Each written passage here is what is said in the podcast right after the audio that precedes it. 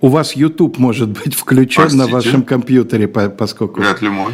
Да, но у нас-то тут точно вроде он не, последний okay. раз включался никогда. Ну давайте попробуем. Извините, пожалуйста, уважаемые зрители, слушатели, что-то у нас вот тут э, слиш, то, то, то никаких звуков, то их слишком много. Вот никак не можем найти золотую середину.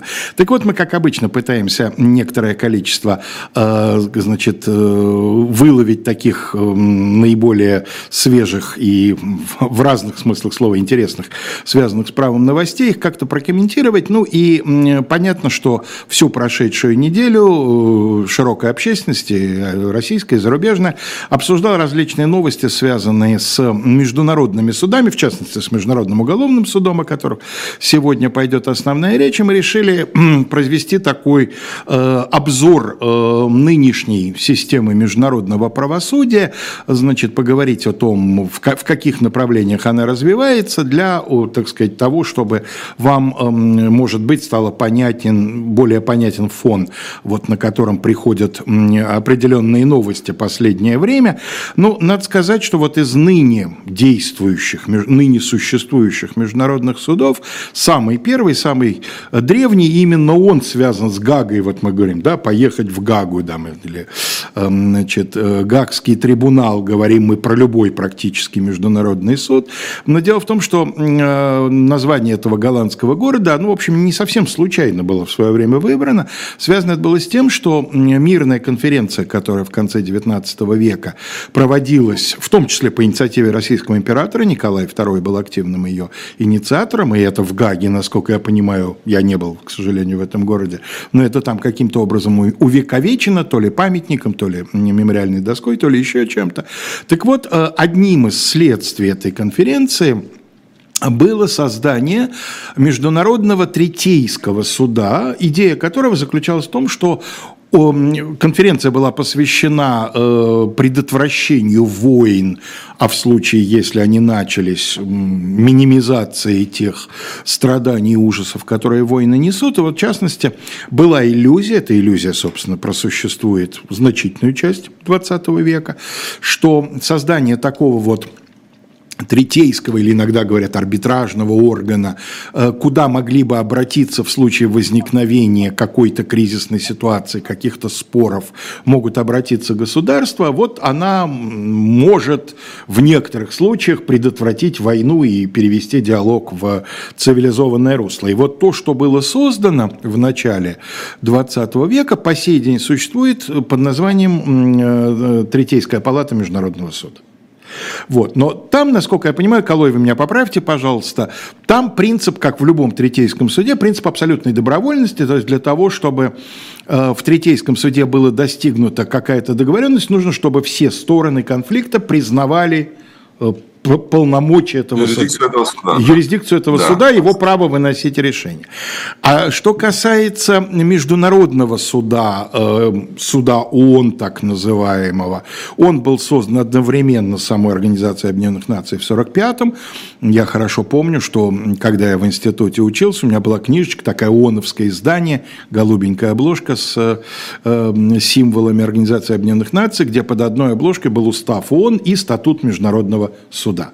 Значит, это орган, который в основном решает споры либо территориальные, между государствами, либо какие-то вопросы юрисдикции, полномочий тех или иных международных органов.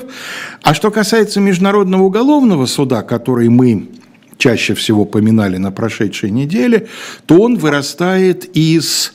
Э, он, скажем, вот у меня такой образ родился, он внук Нюрнбергского и Токийского международных военных трибуналов и сын э, международных трибуналов там по Югославии, по Руанде, вот трибуналов, значит, 90-х, 2000-х годов, потому что сначала были вот эти два великих послевоенных трибунала, затем холодная война на несколько десятилетий похоронила какую-либо перспективу э, таких вот органов. Я очень хорошо помню, что в 90-м году, когда я писал и защищал в институте диплом по Нюрнбергскому Нюрнбергскому процессу, у меня было абсолютно устойчивое ощущение, что это все история, что это в ближайшее время не повторится. И прошло всего несколько лет, и бабах, трибунал по Югославии а из него вырастает потом трибунал по Руанде.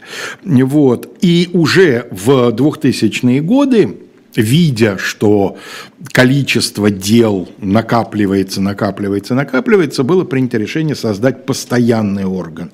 Не создавать для каждого отдельного случая, как говорится, ad говорят юристы, для случая да, конкретного, вот эти трибуналы, а создать некий орган. И вот эта идея вызвала, насколько я понимаю, очень серьезное противодействие у целого ряда государств, причем таких, которые многое определяют в международной политике. С одной стороны США, с другой стороны Китай, с третьей стороны это Индия.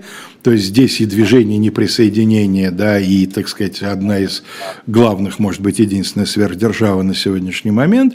По той причине, вот американцы, например, как а, объясняют свой свое настороженное отношение к Международному уголовному суду, слишком нечетко очерченная, слишком широкая э, юрисдикция. Да? Э, нет четкого представления о том, какие дела могут попасть в этот Международный уголовный суд, а какие нет. Ну вот, собственно, к сегодняшнему дню, Колой, давайте. Да, к сегодняшнему дню, если мы обращаемся, то э, действительно Международный уголовный суд, он э, действует, работает, хотя и, как вы сказали, Алексей, не все страны его признают. Э, он действует, естественно, на основе вот этого самого римского статута. Это документ, который ратифицировали, по-моему, 123 страны, насколько я помню. И порядка 70, по-моему, подписали, помимо этого, да, то есть э, подпи подписанные статут и ратифицированные – это разные вещи.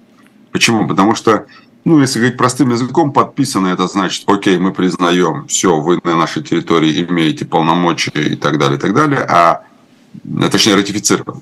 А подписанный статут – это когда э, мы тут посидим, посмотрим, что вы тут делаете, а если нам понравится, мы потом ратифицируем. Собственно, вот этот так. путь прошла Россия, если я правильно понимаю. Россия да. в свое время подписала, посидела, как вы сказали, посмотрела, и, судя по реакции, ей не понравилось. Не понравилось, и, по-моему, в 2016 году мы отозвали свою подпись, наша страна. Ровно так же поступила и Америка. Америка по-моему, при Клинтоне э, подписала, а при Буше-младшем, по-моему, отозвала свою подпись. Э, это в том числе связано было и с вторжением в Афганистан, и с вторжением в Ирак, потому что все это могло стать интересом или зоной интересов Международного уголовного суда, поэтому они э, отказались от подписи, отозвали свою подпись. Более того, насколько я помню, Соединенные Штаты приняли даже какой-то свой закон, который запрещает международным организациям преследовать э, военнослужащих вооруженных сил Соединенных Штатов. Да, по-моему, что-то вот Что-то я слышал краем уха, да, но деталей тоже не знаю. Да, они придумали такую конструкцию, которая позволяет им, значит, э, не признавать э, юрисдикцию суда в отношении своих вооруженных сил. А по состоянию на 28 марта прошлого года 42 страны-участницы обратились в Международный уголовный суд по поводу событий на Украине. А, значит, э, тот самый известный прокурор Карим Хан, который ездил в Украину, как мы знаем, все в прошлом году, посчитал, что действительно там на территории Украины совершаются преступления, а, преступления против человечности, военные преступления, и пообещал, что будет расследовать такие дела, и э, не только такие, но и другие э, действия там, со стороны, в том числе и России. Значит, Обращение страны необходимо, потому что по закону Международный уголовный суд не может расследовать э, преступления на Украине, поскольку страна, как мы сказали, я имею в виду Украина, она не ратифицировала э, Римский статут. И на текущий момент в международном договоре 123 э, страны, среди которых Украины нет. И для того, чтобы Международный уголовный суд расследовал такие дела, необходимо как одно из оснований, да, это участие Укра... Э, Укра... ратификация Украины Римского статута. Колой, поправьте а... меня, пожалуйста. У меня такое ощущение, что есть какие-то варианты, при которых можно обойти. Да, да, да. Мы, сейчас, уч... ага, мы сейчас, сейчас, конечно, есть, да, есть такие основания, и я специально намерен о них сейчас не говорю, чтобы Хорошо. Э, оставить на вкусненькое.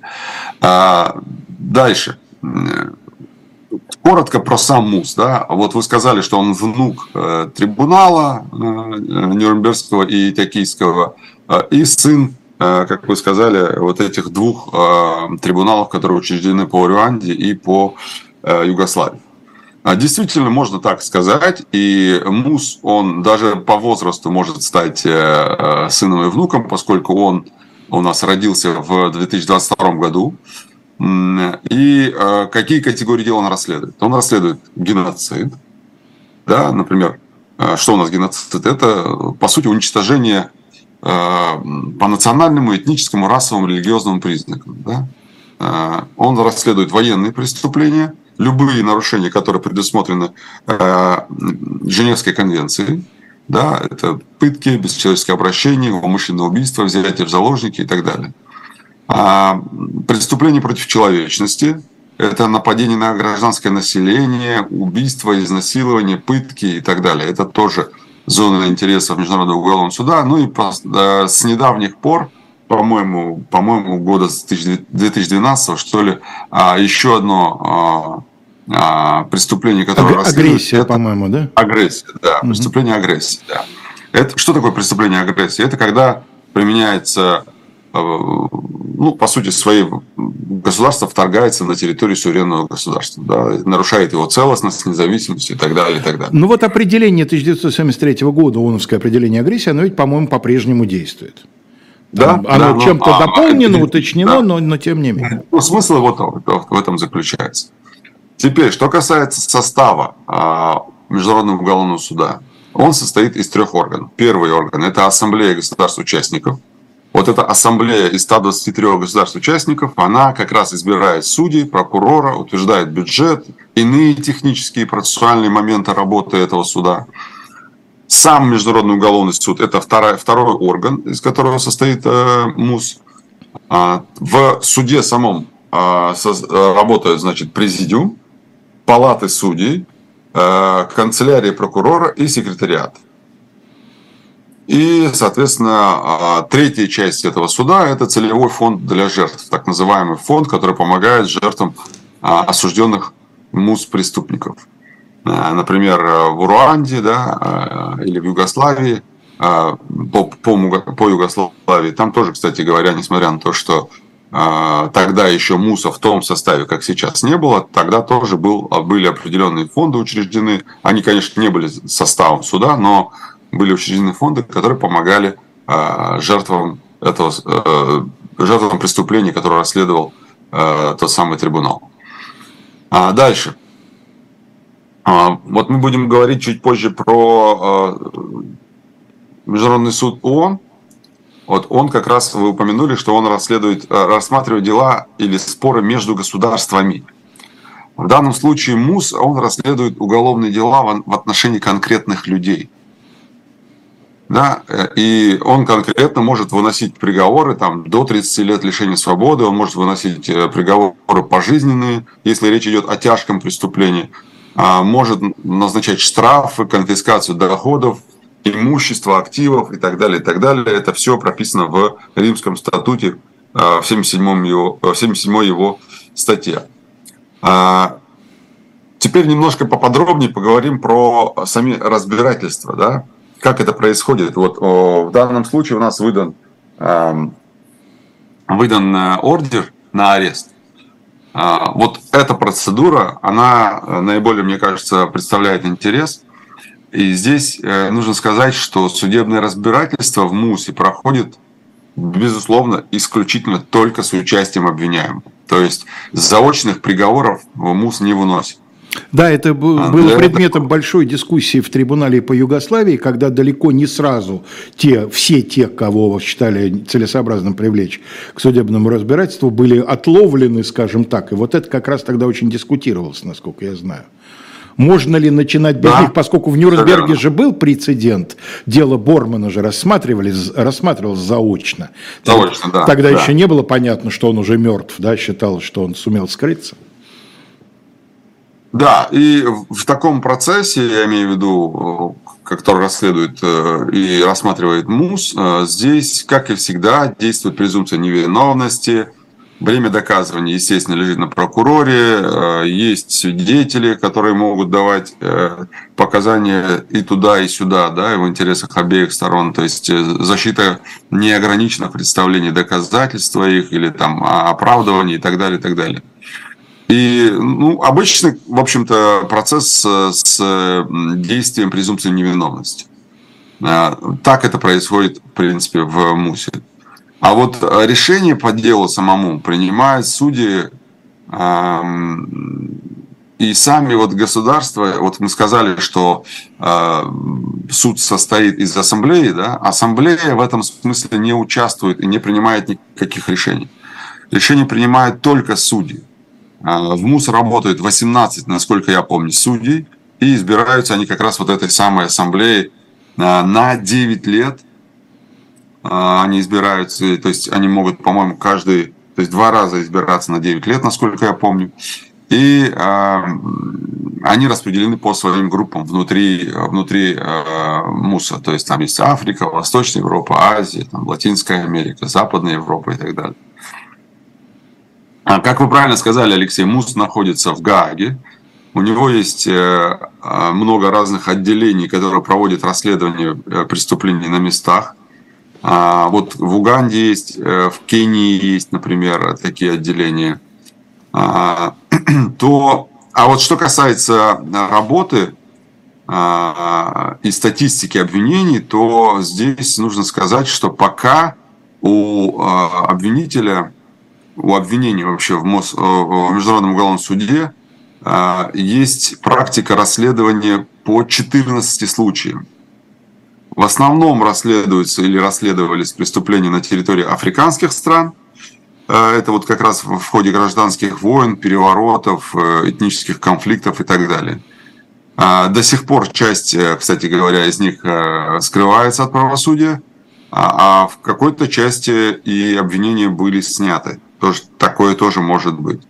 А, естественно, кто-то был уже осужден, но тем не менее. Да, например, в Конго было восстание, если помните, 2019 году там а, вот этого лидера восстания, по-моему, э, его приговорили к 18, по, по 18 составам, а, при, приговорили его, а, по-моему, там каким-то долгим большим сроком, сейчас не, не готов сказать.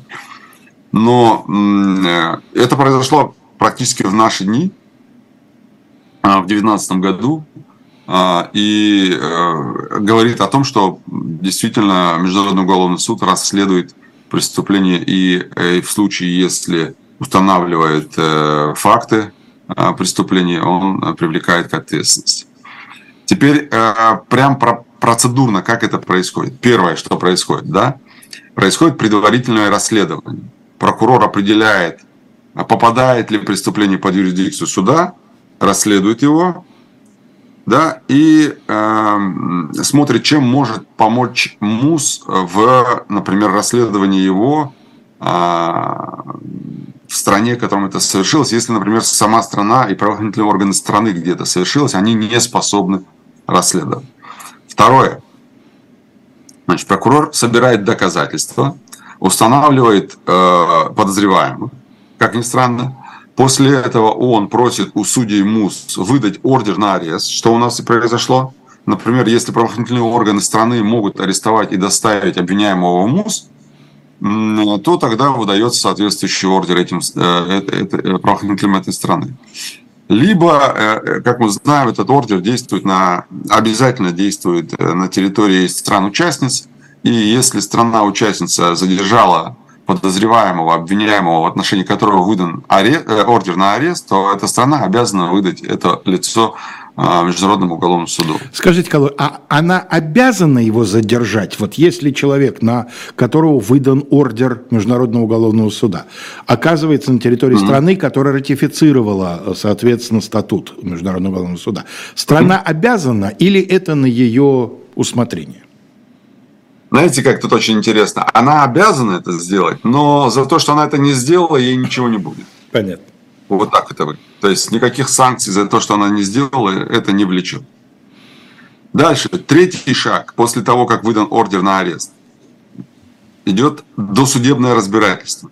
То есть трое судей Международного уголовного суда подтверждают личность подозреваемого, убеждается, что он понимает обвинение, проходят какие-то предварительные слушания с участием прокурора и адвоката, И суды в течение 60 дней решают, достаточно ли доказательств для передачи дела в суд для рассмотрения, для рассмотрения по существу.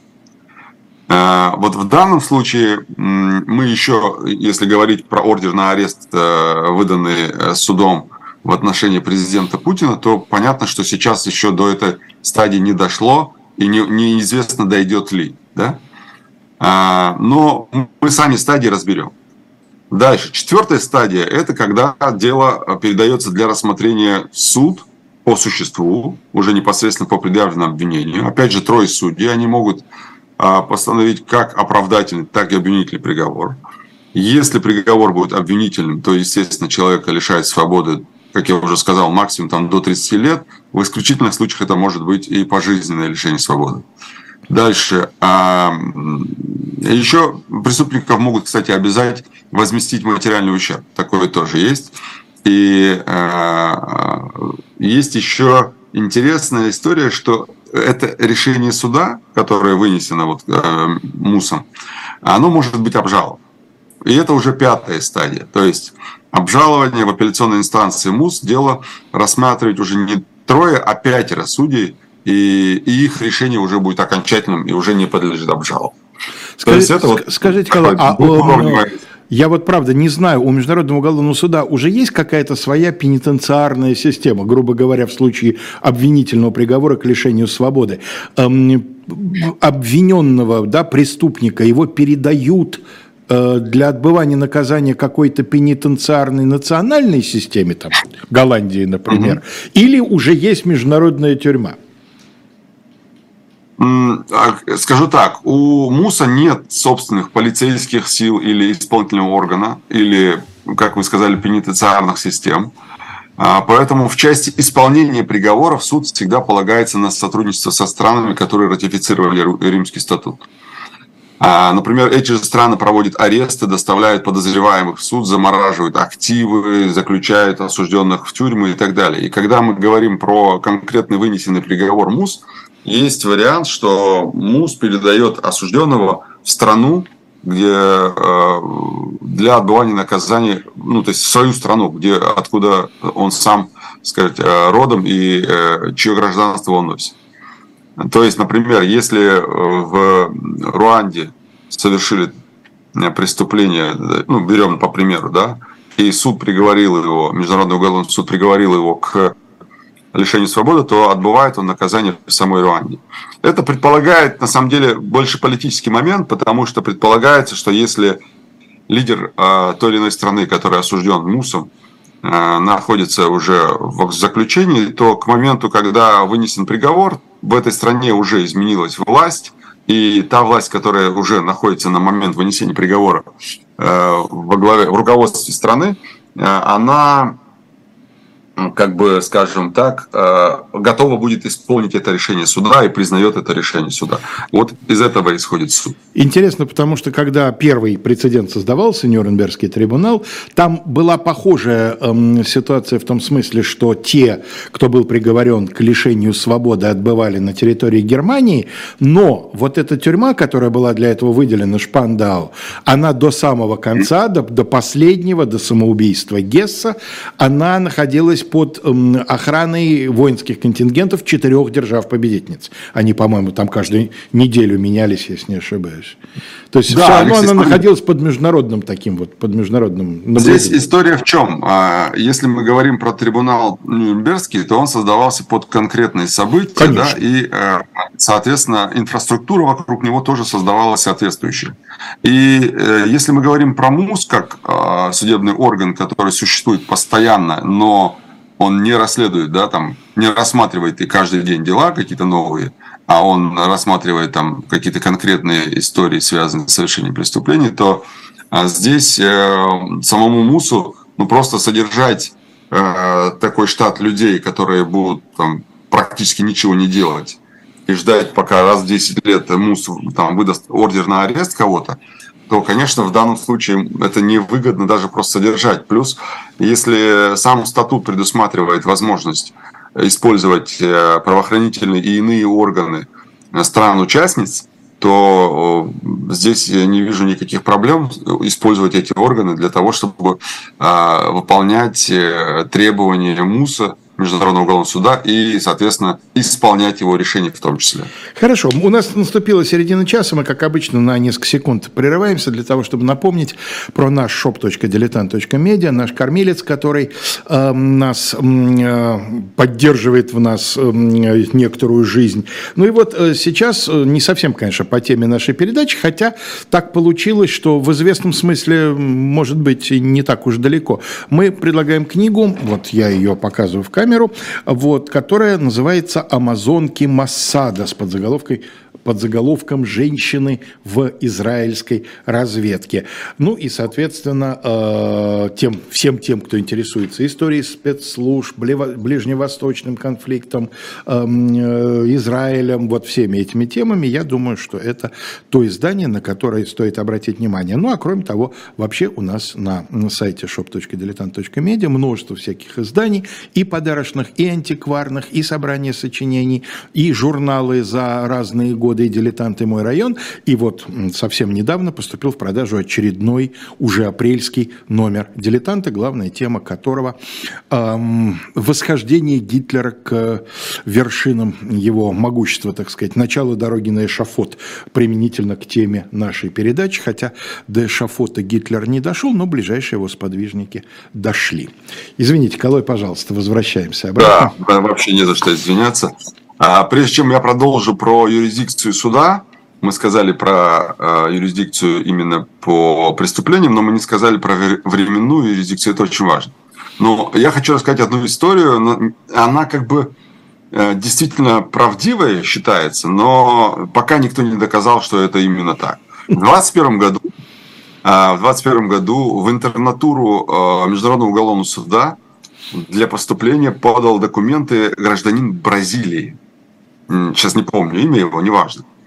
Значит, э, любой э, тот, кто поступил в интернатуру Международного уголовного суда, э, он имеет доступ к внутренним документам суда.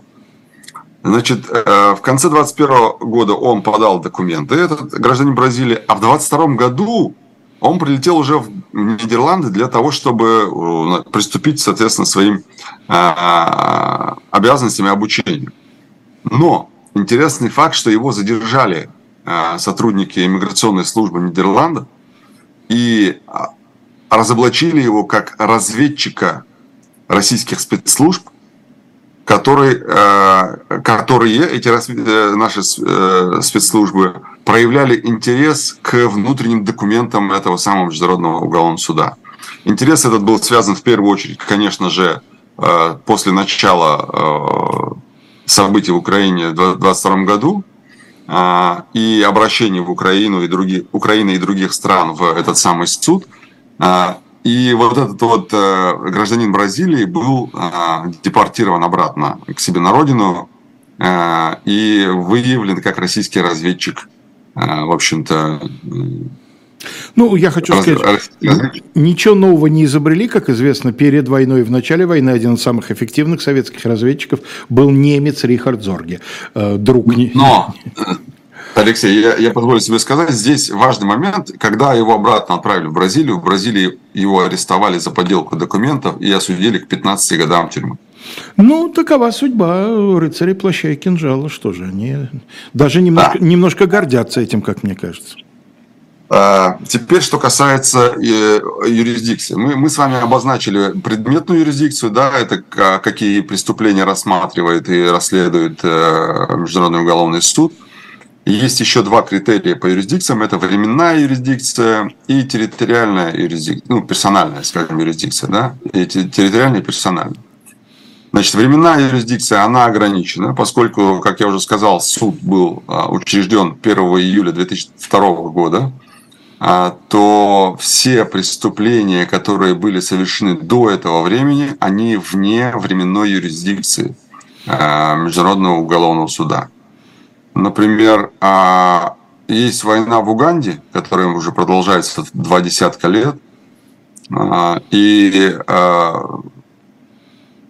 компетенция Международного уголовного суда ограничена теми действиями, которые были совершены э, там, в этой войне, после 2002 э, года. То есть то, что было до 2002 года, суд не может рассматривать. Дальше. Что касается территориальной и персональной юрисдикции, здесь эм, как раз мы подходим к вопросу о том, что вы сказали, Алексей, а как можно это все было обойти. Сначала скажу так, что в компетенцию суда входят только преступления, которые совершены на территории стран-участниц, да, а, либо гражданином страны-участницы, а, если не соблюдается ни тот, ни другой принцип, то есть не территориальный, то есть не государство-участница, не гражданин государственной-участницы, то суд не может а, осуществлять свои полномочия и действовать в этом контексте. А, для чего это сделано? Это сделано для того, чтобы гарантировать право государства решать, а подвергать или нет своих граждан или свою территорию юрисдикции Международного уголовного суда. Но у этого принципа есть два исключения. Во-первых, Совет Безопасности ООН может посредством своей резолюции принять решение а, и а, сделать соответствующее исключение. Да? То есть а, а, может принять э, резолюцию и передать в суд э, конкретную ситуацию, которая затрагивает преступления, которые не были совершены ни на территории страны-участницы, ни гражданином государства-участницы. Это право, предусмотренное э, статутом Совета Безопасности. Например, когда а, Совет Безопасности передавал в суд ситуацию в Дарфуре, Судане, да, по-моему? Да, да. А, вот, была вот использована именно эта конструкция да, государство не является участником Международного уголовного суда, а, и э, сам гражданин э, тоже не являлся э, гражданином страны-участницы, поэтому а здесь Совет Безопасности использовал свое право. Но для, при, для вариант. принятия такого рода решений действует такой же механизм, как для принятия любых других решений Советом Безопасности. Да, То да, есть есть, блоки, да. есть блокирующее вето одного из пяти постоянных членов, которым, как, из, как известно, является Россия, да и Китай. Вообще, да. да и Китай тоже. И второе, второй, э, скажем, инструмент для того, чтобы обойти эти ограничения, связанные с территорией и персоной, это то, что в соответствии со статутом государство, не являющееся участником статута, может посредством заявления, представленного секретарю суда, признать осуществление судом юрисдикции в отношении конкретного преступления. То есть... Вот э, Украина может случае, так поступить, например. Да, да. Украина так и поступила, угу. по сути своей. А, поэтому а, а Международный уголовный суд, он потом, по-моему, там в том числе и по собственной инициативе, да, тоже прилетал, там расследовал и так далее, и изучал всяческие основания для передачи этого дела вообще в зону юрисдикции Международного уголовного суда. Но при этом суд не может автоматически проводить ну, осуществлять правосудие по любому предполагаемому преступлению. Для этого нужен а, один из следующих механизмов.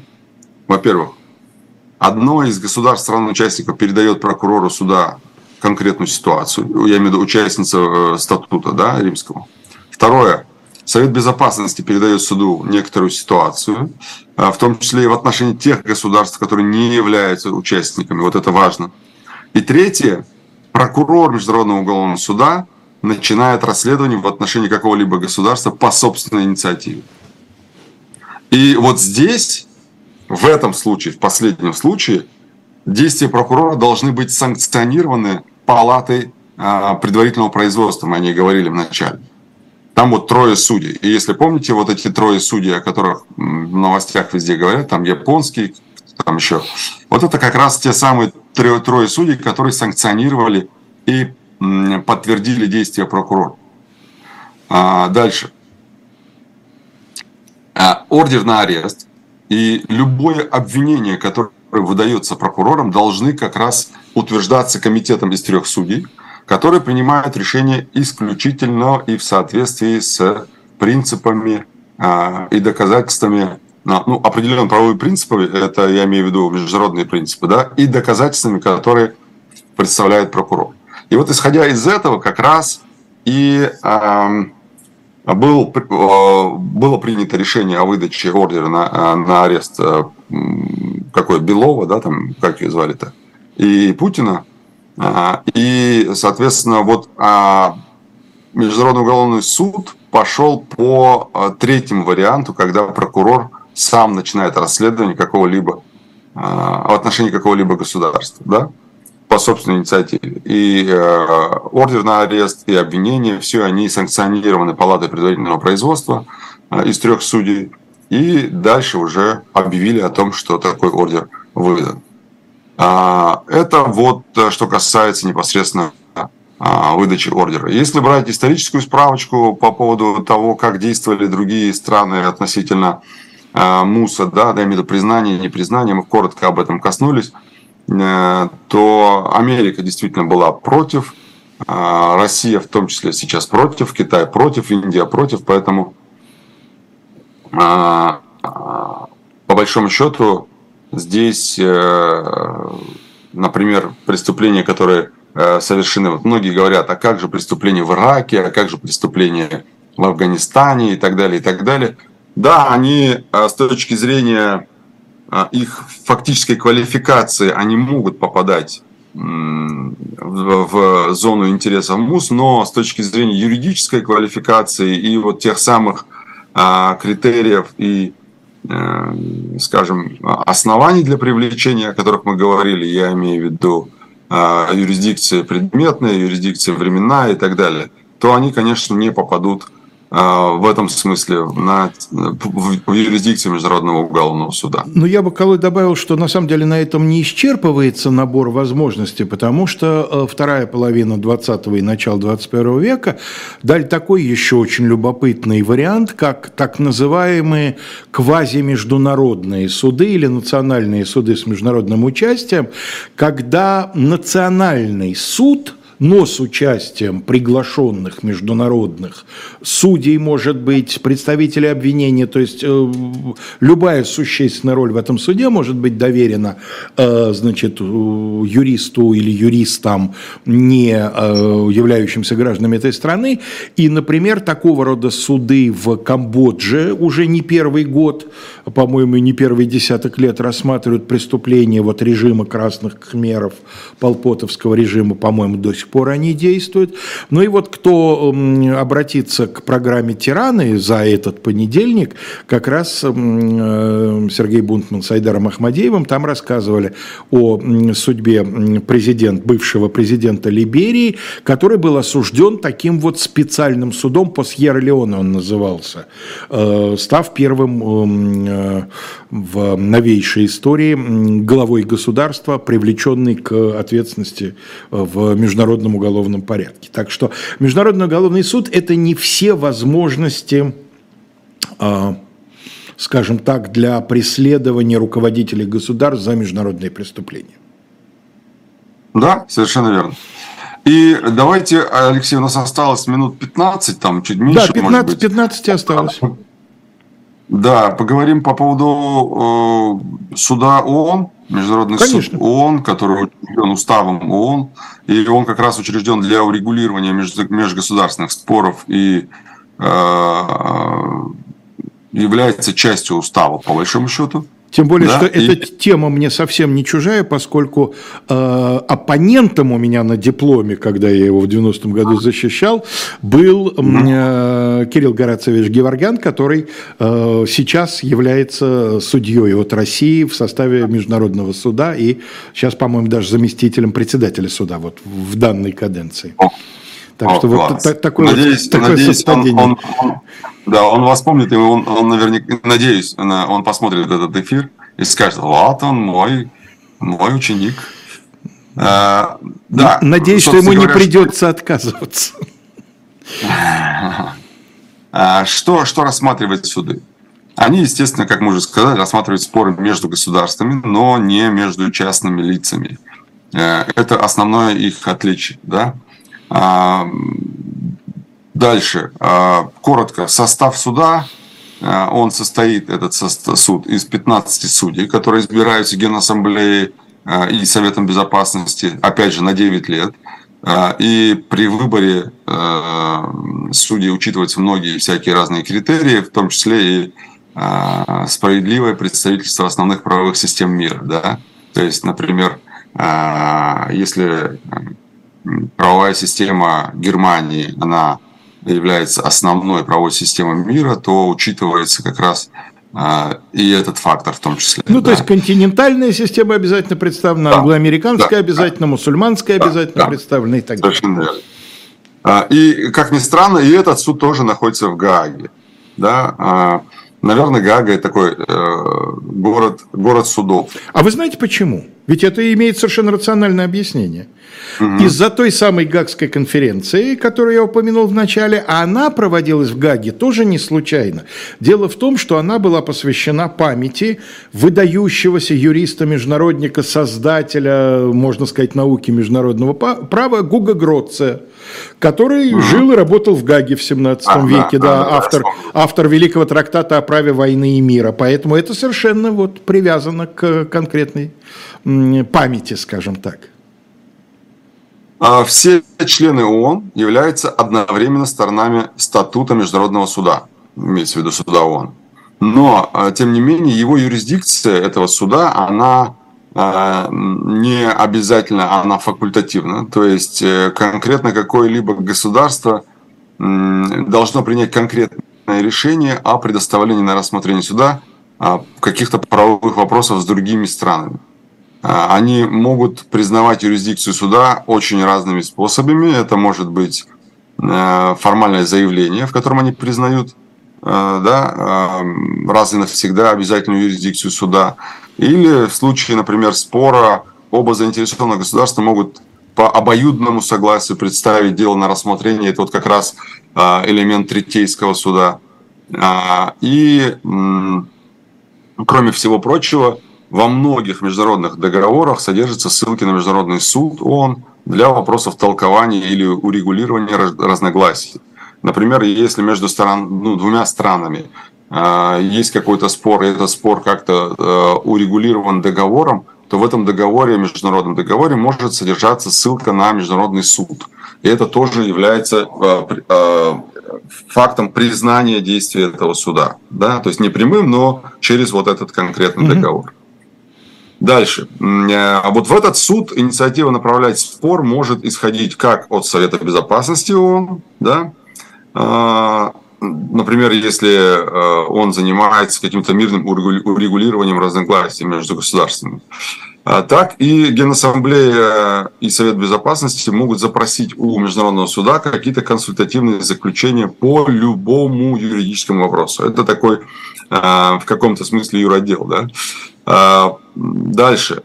Другие органы и учреждения ООН могут также сделать после получения разрешения Генассамблеи ООН. Это тоже а, прописано в уставе ООН, и это действует по сегодняшний день. Дальше. Что касается обеспечительных мер, это, наверное, важно сказать, что суд имеет право указать, что если, по его мнению, требуются обстоятельствами, любые меры, которые должны быть приняты для обеспечения права каждой стороны, они, эти, эти меры должны быть приняты. Например, а, речь идет о защите прав сторон и недопущении усугубления ситуации во время разрешения спора. И здесь э, суд может принять обеспечительные меры, то есть возложить на стороны обязательство действовать или не действовать так или иначе. Эти меры, они а, не в коей мере не, не предопределяют э, решение суда, а просто они э, фиксируют текущее положение дел, например, для того, чтобы суду было комфортно и удобно решать вопрос в текущем положении дел. И э, такие решения суда, я имею в виду обеспечительные меры, они являются обязательными для исполнения для, для стран-участниц. А, а вот если нарушили такие обеспечительные меры, а это считается невыполнением международных обязательств и со, со всеми вытекающими в виде а, юридической ответственности одной из сторон, кто не соблюл те или иные требования, обеспечительные меры, я имею в виду. Дальше. А, есть э, такой важный момент, как возмещение ущерба. к ведению суда ООН относятся переданные ему правовые споры.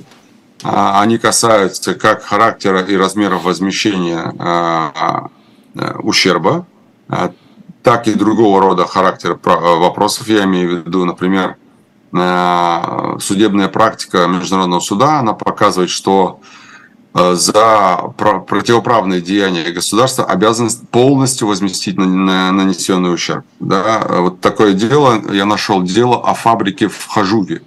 Есть такое дело, а там была применена конвенция о предупреждении преступления геноцида, и, э, точнее, э, не, геноцида, а предупреждение, э, применение конвенции о предупреждении преступлений.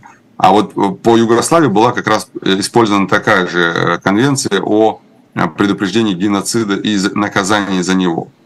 Да, и вот когда страна не выполняет такие вот э, требования суда, обеспечительные требования суда, то, соответственно, следует дальнейшая уже юридическая ответственность стороны, в том числе и материальная ответственность в виде возмещения причиненного ущерба.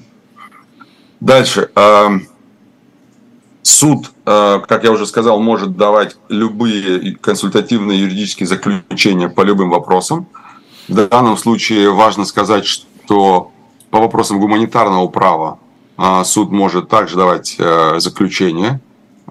Суду, например, были переданы на рассмотрение несколько дел о вооруженных конфликтах, которые находились в ведомстве Международного трибунала по бывшей Югославии. Да? А, и в этих случаях суд определяет различные аспекты ответственности, которые несет государство. А, например, есть там, условно говоря, трибунал в отношении конкретных лиц, а есть параллельно идущий суд, который определяет э, ответственность непосредственно не лица, но государства. Да? И это дополняет компетенцию международных трибуналов, а, которая ограничивается вот этой самой личной уголовной ответственностью. И таким образом а, решение Международного суда ООН а, в рамках да, международных правовых отношений, они разъясняют некоторые понятия гуманитарного права. А, они обеспечивают более глубокое и более полное толкование многих понятий международного и гуманитарного права.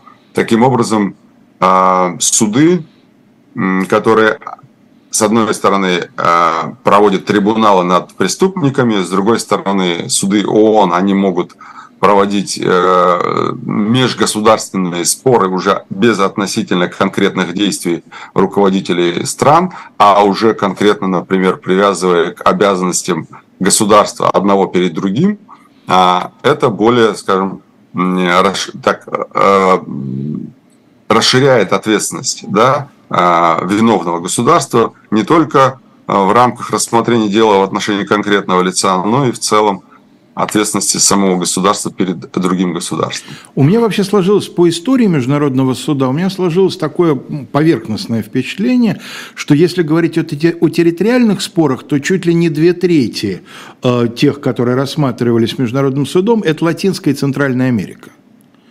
Вот как-то, ну, видимо... И Африка да, мне почему-то показалось, что вот э, Центральная Южная Америка больше. Там, видимо, в свое время сложилась некая такая юридическая практика, да, обращаться в суд ООН, а у них, в общем, достаточно многочисленные друг к другу претензии территориальные. Да, там, там большая, да. Согласен, может быть, но я, я просто к тому, что э, Африканских споров тоже очень много и э, тоже рассматриваются, рассматривались в Международном суде ООН. Ну и, конечно, Международный суд э, ООН участвует в урегулировании вооруженных конфликтов да, в качестве правового органа.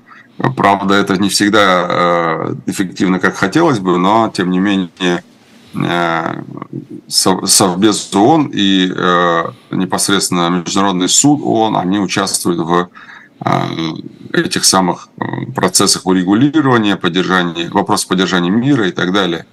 И иногда суд действует практически наряду с Советом Безопасности по запросу других органов ООН для того, чтобы дать консультативное заключение по тем или иным вопросам, да, которые которые случились. Например, тот же конфликт бывшей Югославии сопровождался прям интенсивной работой суда наряду с военной операцией ООН, как, о которой мы, мы помним, да, ну, по крайней мере, я помню.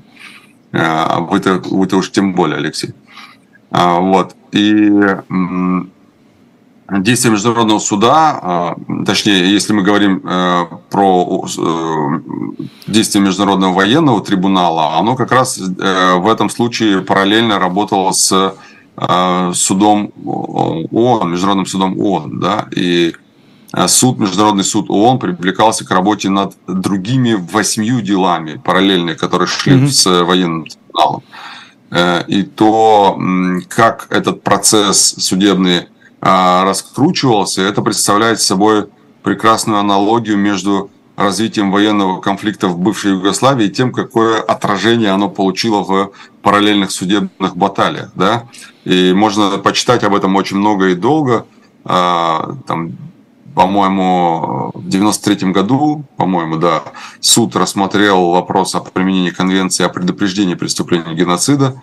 Это было в Боснии и Герцеговине, по-моему, против Югославии такое было э, конвенция принята. Но я к тому, что э, международный уголовный, а, точнее международный суд ООН, не уголовный суд, а суд ООН, он наряду с Э, э, самим Совбезом ООН э, выполнял, выполнял, по крайней мере, по тем делам, по которым я читал, выполнял такую существенную роль органа, который, с одной стороны, действительно сдерживал тех или иных лиц или действий, а с другой стороны, практически принимал решения на уровне Совбеза ООН и давал такие какие-то заключения для Совбеза ООН, который а, потом эти заключения использовал и клал в основу своих решений. Ну, и таких, таких кейсов было много. Я хочу сказать, что вот самая, наверное, распространенная претензия к любому международному суду, будь те, о которых мы сегодня говорили, будь то э, ЕСПЧ, например, э, это претензия, что вот долго, вот не быстро реагируют, вот дела тянутся годами, вот э, слишком много уходит, что называется, между пальцами. Но, понимаете, с международными судами пока, по крайней мере, по-другому, видимо, быть не может. Потому что если национальное правосудие, хорошо налаженное, может действовать быстро и эффективно, потому что государство ничто, кроме собственных законов, не сдерживает в его осуществлении на своей территории, то здесь требуется согласование слишком многих воль да, воль государств, волю международных организаций и всего прочего, это быстро, пока человечество разделено государственными границами, государственными системами, это быстро происходить не может э, в принципе. Поэтому, как говорил другой, перефразируя другого политика по другому поводу, нет у меня для вас других международных судов. Это была программа «Были о правах». В ближайшее время вас ожидает ожидает э, программа «Слуха и эхо», в которой сегодня на наш... Э, на ваши вопросы, отвечает э, признанный российскими властями иностранным агентом журналист Сергей Слонян. Дальше мы с Сергеем Бунтманом приглашаем вас после 18 часов на канал «Дилетант» в программу «Не так». Особенно приглашаем тех, кто просил старое, доброе, чисто английское убийство. Вот такое мы для вас сегодня приготовили. Э, столетней давности, совсем свеженькое. Не пожалеете, пальчики оближите.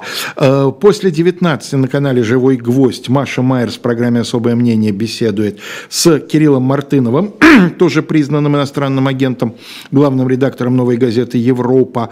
В 21.05 классический состав пастуховских четвергов Владимир Пастухов и Алексей Венедиктов. Также считаем иноагентом. У нас сегодня что-то прям густо. Тем более, что завершает сегодняшнюю программу еще один иноагент по версии российских властей. Программа «Один» с Дмитрием Быковым. А в рубрике «Урок литературы» после 23 Галина Николаева. «Клятва, жатва и битва в пути». Как сейчас помню. Всем всего